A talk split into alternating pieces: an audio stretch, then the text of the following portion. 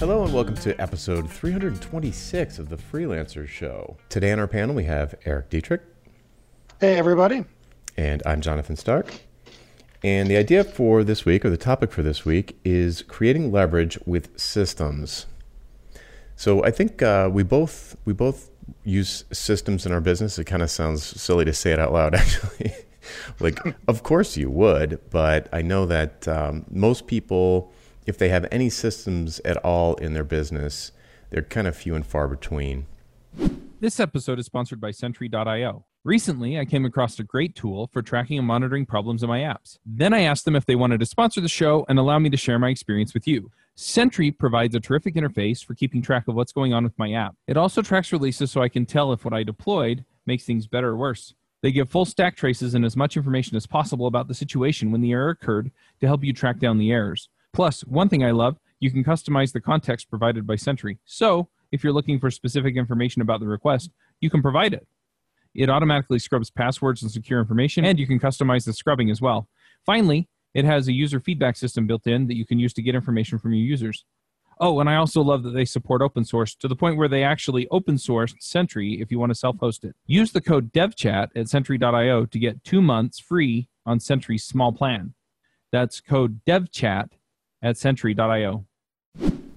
Have you? Um, what do you think the best way to start talking about this is? Like, do you have particular systems that you use all the time? Um, is there are there particular areas of your business that you think lend themselves uh, most to systems? Why do you add systems to your business? What does leverage even mean? What do you think you want to start with? Um, well, so for me, I'm thinking of existing systems that I have, or what motivates me to create systems in in the business. And the biggest driver for me personally with Hit Subscribe, our content business, has been to make it so that people other than me can take over certain aspects of things. So that has been absolutely the primary driver, is to identify um, what is kind of the the magic or the secret sauce that I do, mm-hmm. versus what are things that a VA or later an employee could do and then when I make that distinction to create something so that they're not just starting from scratch or that we're not, um, you know, doing a pure knowledge transfer, but like, here, read this or watch this video I created. And then, um, you know, let's go over a couple times, uh, come to me with any questions. So I think for me, that's the single biggest motivator, if you will, the mm-hmm. the driver to to this behavior. Uh, but I will say also that once you start doing this, at least, at least for me, it's kind of infectious, and you start to say like, what you know, what else could benefit from this sort of thinking and this sort of organization? Oh, 100%. Yeah, I, I've had the exact same experience where I, the, the first, so I, am mostly a lone wolf. Uh, I recently got a VA, which has been fabulous, but um, and and I you know do hand off things to her that are relatively systematic. Although to, to be honest, I let her create her own systems because they were new things that I was doing in the business that I wasn't doing before. So I was like, I don't need to micromanage this. You're smarter at you know like my YouTube channel. I'm like you're smarter at YouTube than I am. You just come up with a process and let me know what it is, and and that's been great. So I didn't even have to come up with a system for that. But mm. before that, uh, I had a couple when I started doing group coaching. Group coaching, the way I run it, has a Slack room with a, an onboarding process that I like to go through with each person who joins, and also a uh, you know, in every other week we have a video call, and there's a certain process to that. And in fact, there's a whole process to the way the sale works and and all the things that happen there. So, so almost by default, the the sale piece had a, an automation to it because it happens in Moonclerk and then it sends them an email so they have access to the Slack room and there's a link that they use to join the Slack room. So that was kind of, I set up an automation. So in a sense, there's a process, although it's not documented. But then there's like an onboarding piece that I couldn't uh, come up with an easy way to automate. So I said, well, you know, I, I created some keyboard shortcuts for myself. Like every time, you know, the Slack bot alerts me that someone joined via a link, I get a notification and then I and then I have this process. It's like a you know really a two step process. Very simple. It's a small process, but it's always the same. Where I go in, it's like welcome the person. I say here's a list of uh, thing five things that you should do now that you're here, and you know one of them is read the or- orientation and I set up your profile. You know it's just this keyboard shortcut that I paste in there, and so so. Uh, that's it, it's like a funny little it's the tiniest little thing but it takes away i just don't have to think about it anymore. It was something i had to think about every time. And then i, I was like oh man it's like such a small thing but it feels so much better. What else can i do? And then i was like man doing those those weekly uh, every other week phone calls video calls there's a there's really quite a few things i need to do for it to not be screwed up or to you know less than good. So if I want if I want to reliably produce good results on that video call and be able to do it regularly without thinking about it, I was like, man, I should just start writing this down. And I have a, a sort of an SOP or a run book of it's probably got 30 or 40 items on it, you know, like T minus 60 minutes, do these five things, T minus 30 minutes, do these five things when the call starts, make sure you do X, Y, and Z. Quit Slack, turn off notifications, mute your phone, dust off your shirt so there's not like a giant piece of hair on your shoulder or something, you know. And then over time, having this, you know, and then after the thing's over, here are these steps to go through, and you know, there's probably 25 steps after the session's over to follow up, create the next session. It's like a lot of stuff, and to remember it uh, was problematic it was stressful. It felt like I was reinventing the wheel every single time I did it.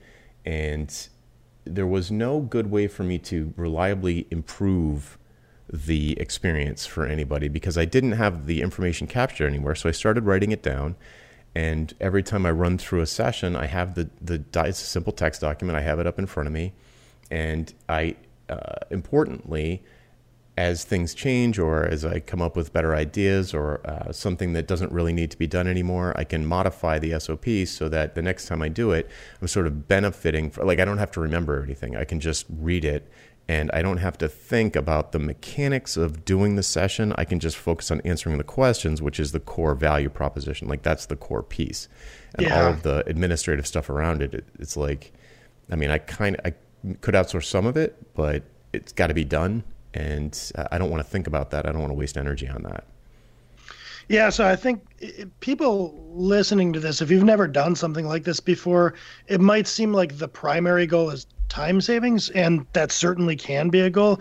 But I think you'd find yourself amazed at the other benefits that you realize, one of which is like creating a consistent experience. Like, you know, you were talking about um, having to remember like 30 or, or, so things or whatever the number was. That's a mm. lot of things. So what inevitably happens is nobody can keep all that in their head. So you'll do 26 of them for you know oops those didn't happen this time. Mm-hmm. um, versus if you've got it all written down documented and you really have a playbook here you're doing all 30 of those things every time. It creates a very consistent experience um, which i think translates for a lot of people consuming a product or service to very high quality mm-hmm. um, so there's i've found all sorts of benefits uh, there's you know the bus factor benefit there's the time savings creating a consistent exper- experience and kind of in a sense establishing uh, it's a little strong, I guess, to call it values, but like in the way we do this, we do X, Y, and Z kind of establishes not just what you do and not just that consistency of experience, but like, you know, we or I believe that this is how this thing is done. So uh, I've found that there's a lot of upside to it in a variety of ways. Have you had a similar experience? Oh, 100%. And I'll add in that it's, it dramatically decreased my stress level when I was going to run one of these things. Like I don't get I don't mm-hmm. get stressed out at all. I can show up like uh, not last minute, but I, I don't have to like sit there and think. You know, it's it's the, it's night and day. Like where before I'd be like, oh, I've got a session this afternoon. I really got to you know get into the office early and like figure out what I'm going to do. And it's not like that at all. Now I I roll in with you know 45 minutes or an hour early um, and I just run through the steps, and I give myself ample time to do it. I can do all all the preliminary steps. I can do in about 15 minutes uh, if I'm in a pinch. But you know, to have an hour is nice. I usually come in, I've got my coffee or whatever, and I'm kind of like chilling. And it's just, I just follow my own instructions. It's like um, I'm not making a single decision leading up to that going live, not a single one. And it's it's just dramatically decreases my stress level. And in fact, it I would I would probably not be doing it anymore. I probably would have canceled the the discontinued the product if I was still having to like think every single time all you know remember all those whatever it is 30 40 50 steps and it just would have been unsustainable. And be, the recurring nature of it really highlighted this um, this upside or sort of the benefits of create of spending the time to create the lever because if you think about the analogy like leverage you're sort of you have a lever and a fulcrum and you use the lever to essentially lift something that you wouldn't normally be able to lift. And you know it takes time to create the lever like you got to build the thing. And and but but really it's not that hard. And the benefits it's exactly like you said there there are all of these benefits that you wouldn't even think of. Um, certainly the thing that would that that probably got me to do it initially was the time savings and the the stress decrease and like the feeling like I was just um, kind of winging it every time. It didn't feel like I didn't want to wing it, you know, to to your values point. I didn't want to wing it. People were paying me money for this and I wanted it to be good every time. So I came up with this procedure and then I, I got addicted to it and I started I started noticing other places where there's another another kind of place where I uh, really notice it strongly when I've got something that I have to do uh, that I know I have to do, but it's not that frequent. And I'm like, oh, I catch myself like, oh, this is the second time I've done this. I'm gonna forget how I did it, and then I have to rethink all of these same thoughts I'm thinking right now if I don't write this down. Like Yeah. I, I know I'm gonna have to. Um, you know, the other day it was like you know, I'm helping my wife with like a Shopify store thing, and it's not my wheelhouse. I don't. It's never going to stick in my mind. So if I don't write it down every single time, I'm going to have to like remember everything that I painstakingly learned the last time, and it's just like this. This it's like this the same pain over and over again. So like, why not just record the experience while you're going through it if you know it's going to happen again, even if it's not on a regular basis. You know, I used to years and years ago. I just had a flashback when I didn't have any semblance of uh, an idea of what content marketing does, and I had a blog that was like truly a weblog. Um, I would often write that sort of thing on the blog just to say like I'm gonna Google this later, but so I- you know I could go to my own blog and look this up. Yeah. There's a lot of early content that was like that. I mean, I you know I would make some effort to make it hopefully interesting to somebody, but that that drove a lot of um, a lot of early blog entries. But it does make me think now of an element to this kind of standard operating procedure with a business is depending on the nature, I guess, of the business and what you're doing, this is something that's occurring to me more and more as I could gather up these playbooks that I'm creating for the business and probably build them fairly easily into an info product. Like we're doing a lot of them around how to, um, because Hit Subscribe does blog content, uh, how to create a blog post, how to do quality assurance on one, how to copy edit one, how to refurbish one, you know, that's two, three years out of date, all this stuff. It'd be fairly easy to take all that knowledge and, you know, sometimes I do YouTube videos about it, but to take that and actually sell it, which is something we might look at later.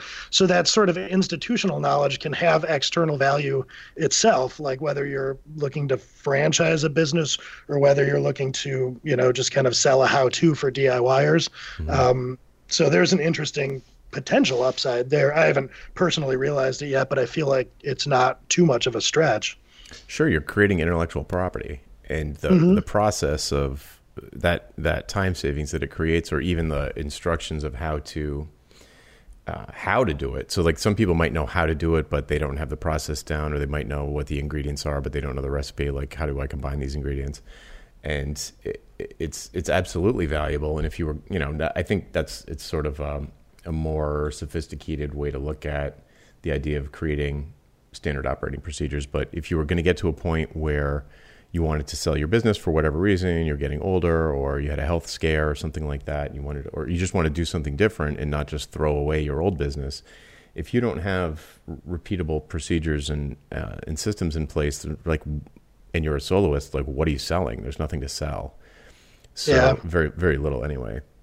Um, so I actually did an interview on ditching hourly with John Warrillow, who wrote a book called Built to Sell, where he talks about he sort of tells a an allegory about uh, fictitious uh, design get person who runs a design firm and how that person works with a mentor to systemize the business and create some productized services to actually create some value. Ultimately, in the book, well, a spoiler, uh, at, at, the end of the book, you could still decide to sell or not sell, but the fact of the matter is you've created uh, a better product and you can make more money with less work, which, you know, if you're not trading time for money, even if you are trading time for money, you stand to benefit from this. But if you're not trading time for money, or you've got at least a couple of uh, one or two products or productized services that are uh, in addition to whatever hourly work you're doing, then creating these creating processes to do those at market, deliver, and maintain those things, it, it's pure profit. It like translates to pure profit because you're decreasing your labor intensity, you're gaining back valuable personal time, and selling a better product potentially for a higher price. Yeah, that um, I've actually read that book or listened to it. My wife and I because uh, she's the co-founder of the business hit subscribe with me. That was kind of interestingly timed. It was maybe a year ago that we were reading this. And the nature of what we're doing which is creating blog posts for clients creating content for clients is so um, kind of by its nature lends itself to agency type work. But we had listened to that book and have always tried to make a point to figure out how we can be more productized servicey mm-hmm. um, which involves having you know internal intellectual property things that you're doing um, and a big focus uh, that or a big takeaway of mine from that book was if you're thinking in terms of evaluation of your business it's really hard to value an agency if all you're selling is labor and all that labor walks away at 5 p.m every day. Mm-hmm. so the difference between kind of an unvaluable agency and uh, a business that you could sell for a nice multiplier or just you know probably enjoy operating more than you otherwise would is those uh, operating procedures that kind of unique stuff that you bring to the game. But it, was the five step logo design process i think. Right. yeah something like that. memory serves. Right. Yeah it's it's super interesting. And I, and like i said even if you are you know it's funny the mechanics of hourly billing uh, because if you figure out how to do things faster and more efficiently, it's going to have a negative impact on your income, which is one of the you know is a telltale sign that hourly billing is a weird thing to do. Uh, but there are other aspects of your life and business that even if you are billing by the hour, you stand to benefit from.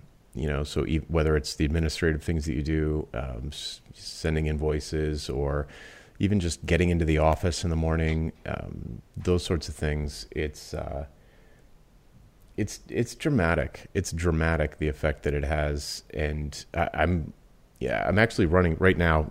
When you, dear listener, when you hear this, it'll already be too late to join this, but I'll run another one in the future.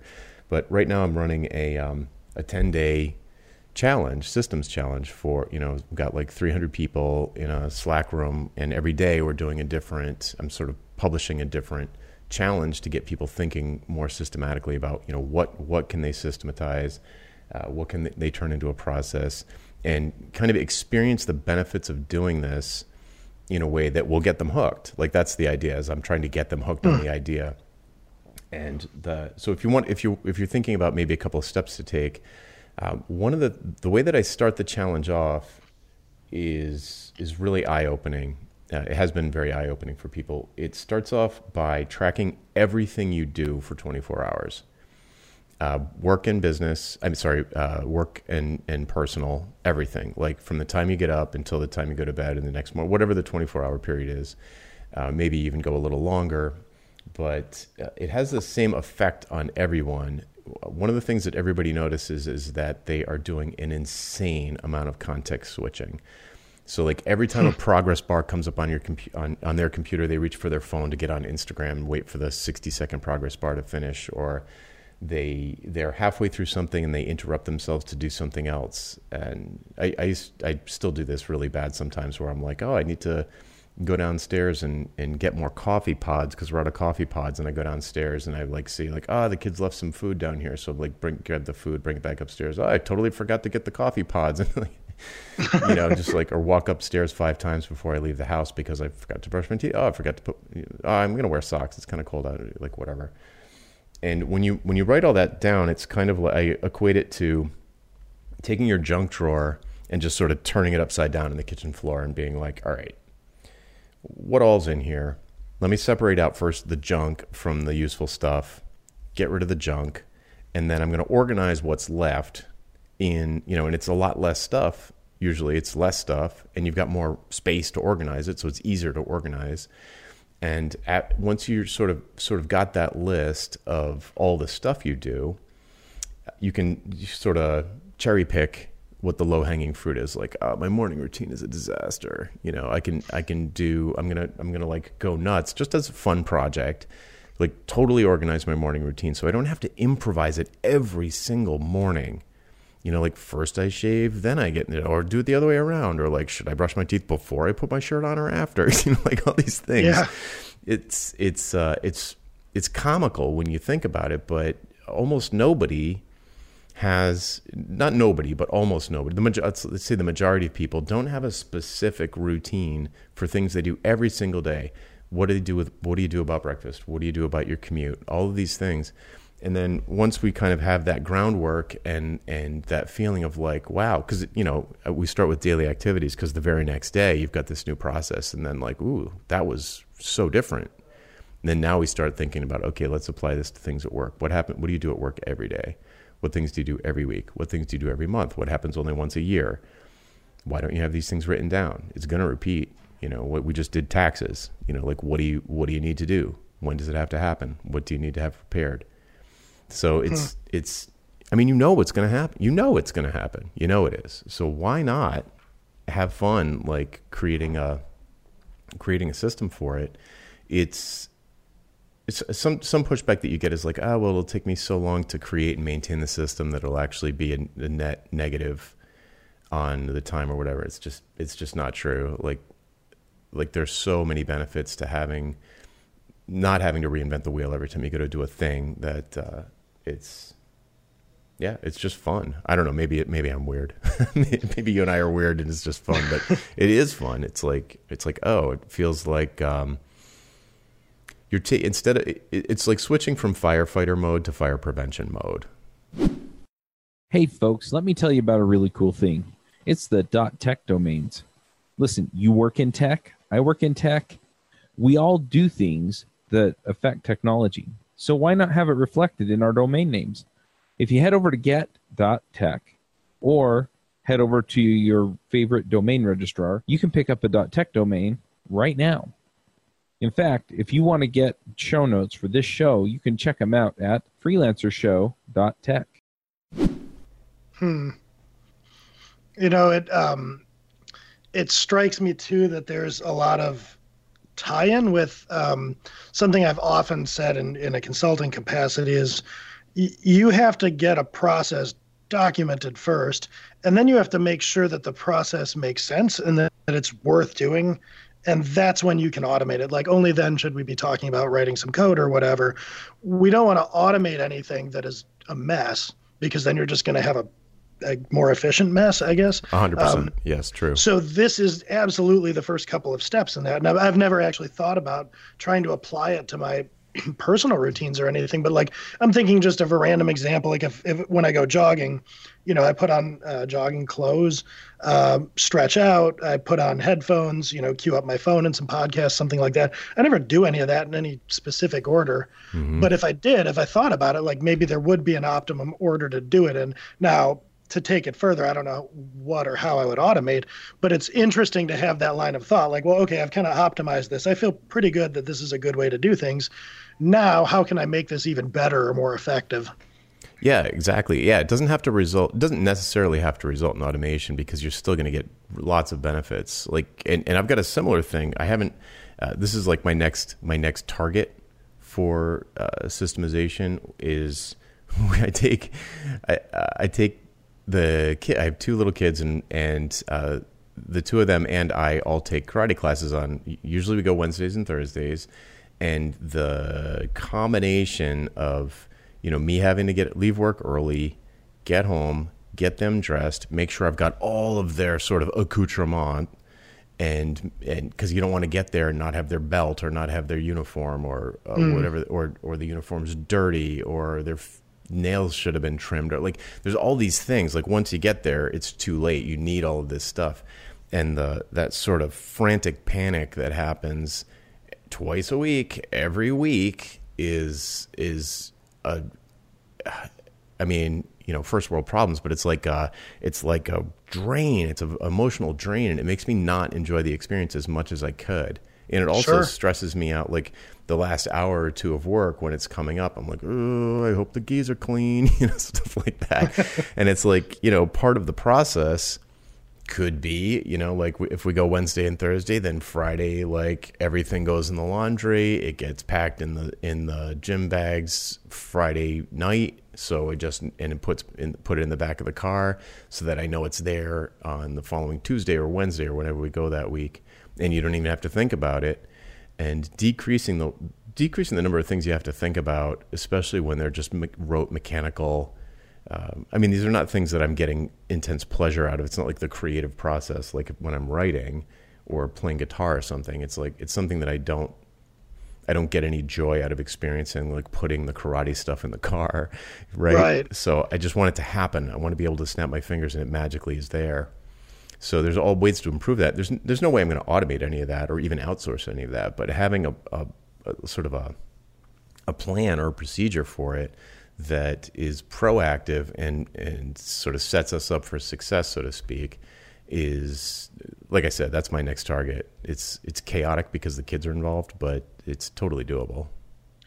That's um. It makes me think of getting things done, and um, it's been a few years since I read it, but like where such a source of like cognitive stress is that feeling that you thought of something or you should be doing something but you can't remember what it is. And so you wind up like i've created through trello all these systems where if i think of something i need to do i just write it down immediately and the amount of um, burden that that's taken off my day-to-day life is pretty significant because for me i don't get that feeling very often if at all anymore like hey I, I should be doing something. But in specific cases like in the business or like what you were talking about the process for getting ready for karate or if it's getting ready to do a presentation or a podcast or whatever it may be there are kind of micro things like that. So it's almost like you could look for these leverage opportunities by kind of investigating in your own life like what creates this this stress this like cognitive weight when when it's coming up you know it's almost like you're entertaining and a bunch of people are coming over and you're kind of running around in a manic sense like trying to get everything ready. Like are there things like that in your business? Because if so you might have a great opportunity to uh, make your own life a lot easier. Yeah, you could either, you know, like the junk drawer example, there might be stuff that's just not worth doing at all, and you could just stop doing it. Uh, and and if you decide that you do want to keep doing it, like why not organize it? So you just mentioned Trello, though. I'd love to shift gears a little bit and talk about how to, if you're going to create these sort of systems, like where do you put them? How do you not lose them? What format do you use? What's the most efficient way to put them together and keep them updated? So maybe hmm. maybe you've got some examples from from your business or life where you've done that. I certainly have a few I can contribute also. For the business, the main uh, place that I have that is in a series of Google Docs that I share with. Um, there's four of us that work for the business full time, and then a bunch of contractors. So we have those in a place where they're relatively easy to find. Um, the thing that I do when creating these templates is I have a at the top I kind of talk. I'll put a bullet or two in where I say these these are the goals of this process. So like, I have one for um, how we do like follow up after a sales call, for instance. And I say, like, you know, here's some overarching principles, which is we're an inbound content marketing business, so we don't want to bang people over the head and be annoying. So, you know, so that like informs the number of follow up emails we'll send. So there's a few kind of goals or, you know, quick principles. And then it's a very clear set of instructions that are almost like waiting to be automated where applicable, just like bullets in order. Um, so business wise, that's kind of what's developed. I have, I don't know if by any means this is optimal, um, but it kind of started under the general idea that doing something is better than doing nothing. Um, so I'd be interested to hear what you're doing, and you know if you have, I guess, thoughts on better ways to gather this. Because while this works for us, I'm certainly open to other ideas.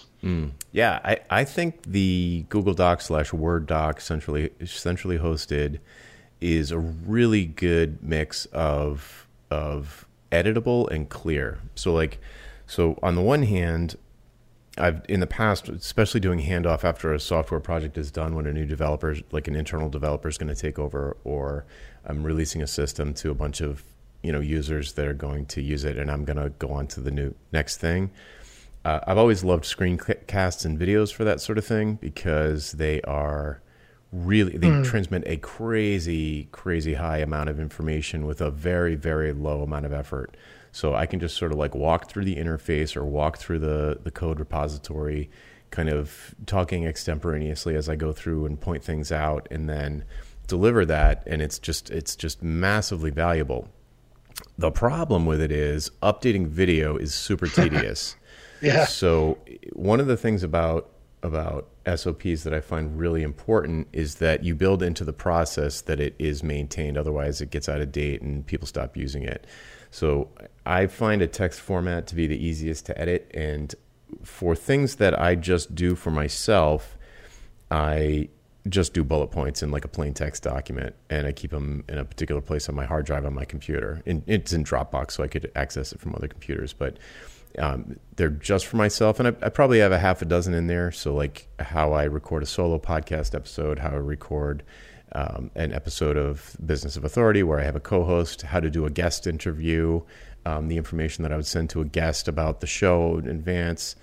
Uh, I have ones for creating YouTube videos, uh, ones for recording videos for the pricing seminar, so on and so forth. So, like any kind of media production stuff, I've, I have had a tendency to create these bulleted lists that you know uh, goes step by step through. So format wise, I just use plain text. Uh, occasionally, I'll include a hyperlink to you know, for example, at the end of my process for running a group coaching session, at the end of the session, I go through and um, it's something I, I, theoretically could automate, but I haven't yet. Where I go through and say, like anybody who's unsubscribed in the last month, um, the, the the session that just happened would have been the last one that they would be entitled to join. So I go through and like just look for anybody that unsubscribed over a month ago, and I remove them from Slack.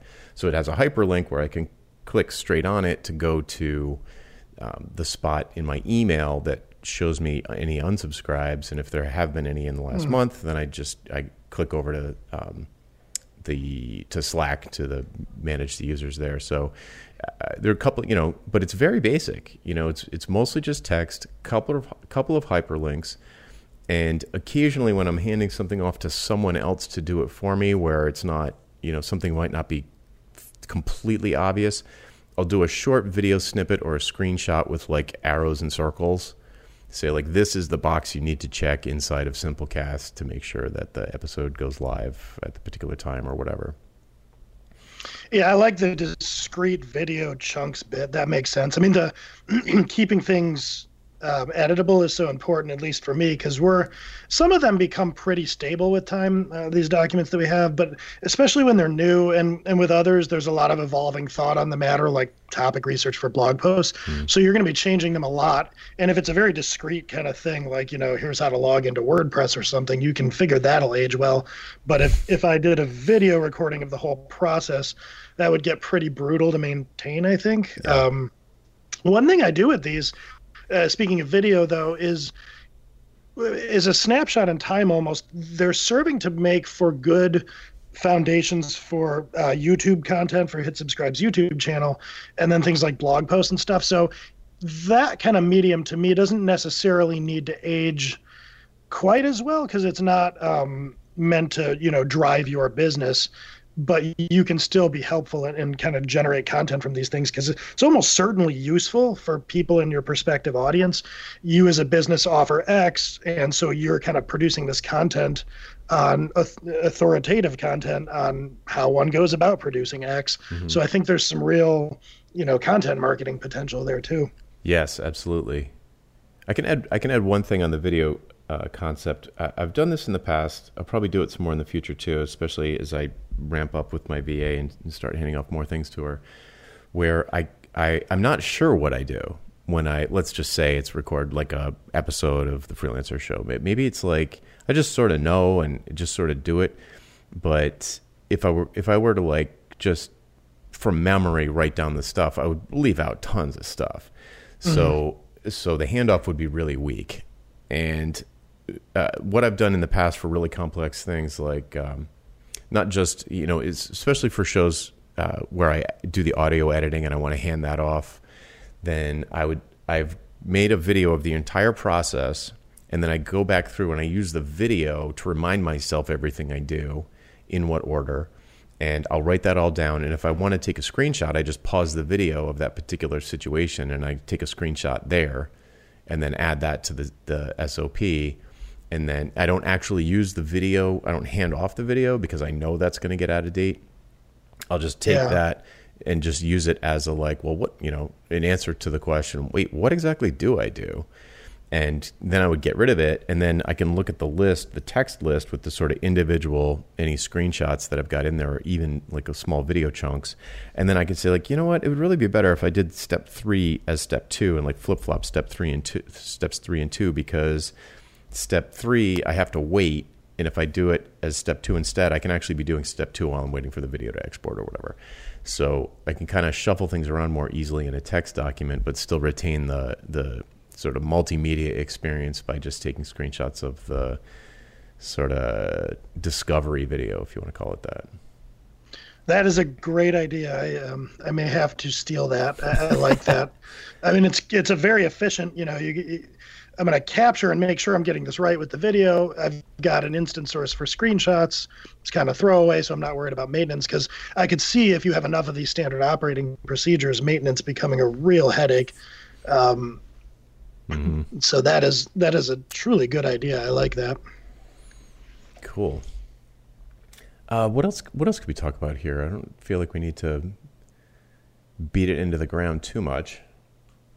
I'm wondering if, um, so if you're out there listening and you've just gone freelance, it might seem like this is maybe a bridge too far. Like, you know, I, I, I write, um, you know, JavaScript and I get paid by the hour to do it. What are you talking about? Standard operating procedures? Like that, that doesn't even apply to me. Um, What would you say in response to that? Since it sounds like you're working with people in that situation to help them do it, I'm just curious, like, you know, how would you lay the groundwork for someone to get started with this? Yeah, great question. I've got a perfect example. So uh, I've got a a um, particular uh, dev environment set up for this. This is going years back, but I still use it occasionally. This particular dev environment set up where it had like a, um, it was like it was like I needed to do work for this client occasionally, but not all the time. It wasn't like every morning or something. I, I mean, I set up my I couldn't leave my environment set up. Let's put it like that and I would what I did was I created a a keyboard shortcut inside of a text, which is like text expander type of thing, that had this sort of chain of command line commands that would allow me to do this thing. So like, you know, in the morning when you come in, let's let's say you've got you're you're doing JavaScript for m- multiple different clients. They've got different repos set up. They've got different rules around style guide, uh, coding styles. They've got different repos, obviously, different private repos on GitHub. Um, and you've got you've got these the switching between the clients can be a real pain. It's it's a place where I would find myself procrastinating a lot. Like, eh, I'll just get lunch first, and you know whatever. So I created this these uh, these text expander shortcuts where I just typed three characters, and it would puke out this long sort of chain of commands to the command line that would go to the right directory, pull the repo to make sure I had the latest, you know, switch to the correct branch for this client, pull the latest changes to make sure that I had them, make sure I wasn't working on the wrong branch, um, open up the directory on my laptop so that it was the front window. It would open up a couple of URLs in Chrome so that the, all those things were set up and I didn't have to remember what they were. And it, it seems like a small thing, but it was that sort of shifting gears from client to client and then going back to that one and having to think about something that's not worth devoting mental energy to was a real drag. It would cause me to procrastinate. Um, again, if you're billing by the hour, this is this is going to have a negative impact on your income because you would have started that timer at the beginning and when you're switching over to their you know environment or whatever. But it's a it's such a drag. It, to me it was like a, an annoying stressful emotional load and it just caused me to put off doing the work usually. So i've got like this list of things that need to be done. Like yeah i'll get to that later. I don't feel like you know all the non-fun stuff you know I, I love the coding part but there's a whole bunch of things i have to do before i get to the coding so you know that's just one example of of you know getting your environment set up or switching between different client environments without having to think at all and then you can focus all of your energy on doing the actual work. So it does really kind of highlight the essential paradox of hourly billing this way, which is if you're doing all that kind of environmental setup craft you, you know and billing by the hour you're doing that on the client's dime and you don't have a lot of great incentive to stop doing it mm-hmm. so it's i think um, probably you know a lot of plays around efficiency and how you can do service delivery more efficiency or efficiently um, start to make you scratch your head about billing these clients by the hour because you don't have a lot of incentive to be efficient you know maybe just enough so that you're not perceived as um, as a problem, mm-hmm. but or the stuff that's really that really just pains you to do inefficiently. A lot of software developers despise inefficiency, uh, but there's almost always I, have never come across a situation where somebody didn't get way more efficient when they stopped billing for their time.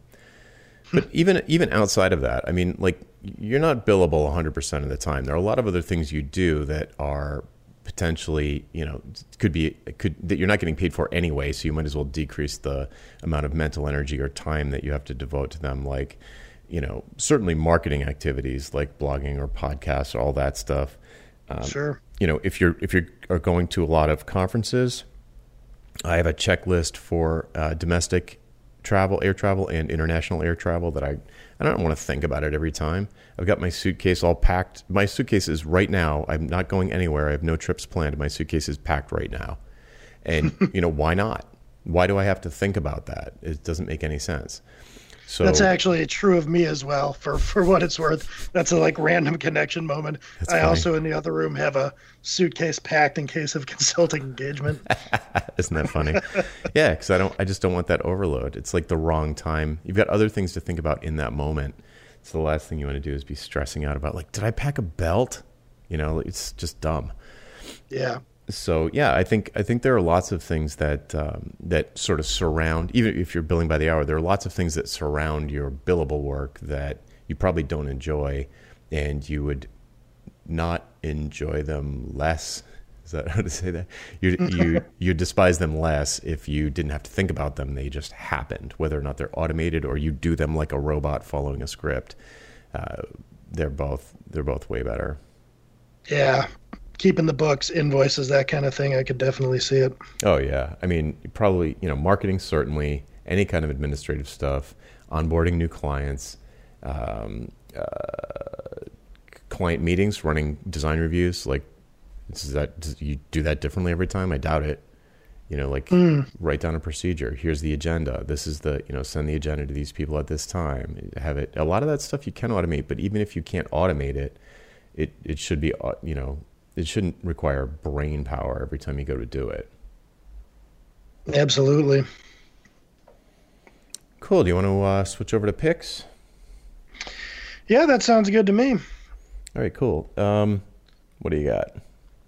Uh, let's see. This week, um, one of Hit Subscribe authors is going to do a webinar, actually for one of our clients, um, on containers as a service. So I'll throw that a pick. Uh, it should be good. I think it's coming up next week.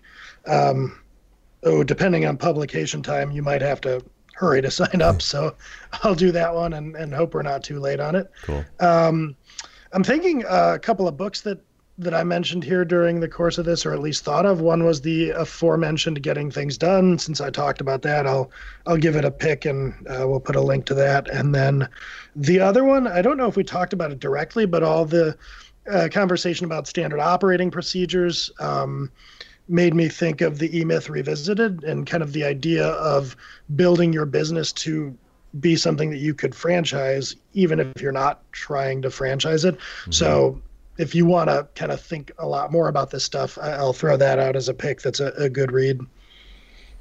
Cool. And I will re-mention Built to Sell by John Warrillow, which is uh, along these lines. Um, another one is that I'm reading now, but I'm already liking it, is called Work the System by Sam Carpenter is the author. Um, that and, a, and the audiobook is actually free. If you go to his website, you can get the audiobook and, a, and an ebook copy for free, or you can buy a hard copy on Amazon. So that's workthesystem.com. And I'll I'll shout out um, a link to the uh, 10 day system challenge that I'm, I'm running one now, so it's too late for that one, but I, I'm definitely going to be doing it again because people are just loving it. It's having great effects for folks. So uh, you can go to systemschallenge.com to check that out. And uh, next time I run one of those, I will send out an announcement to the list so you can sign up there. Cool. Well, that's it for this week. Nice, tight episode. I hope you join us again next time for the Freelancer Show. Bye. Bandwidth for this segment is provided by CacheFly, the world's fastest CDN. Deliver your content fast with CacheFly. Visit C A C H E F L Y dot com to learn more.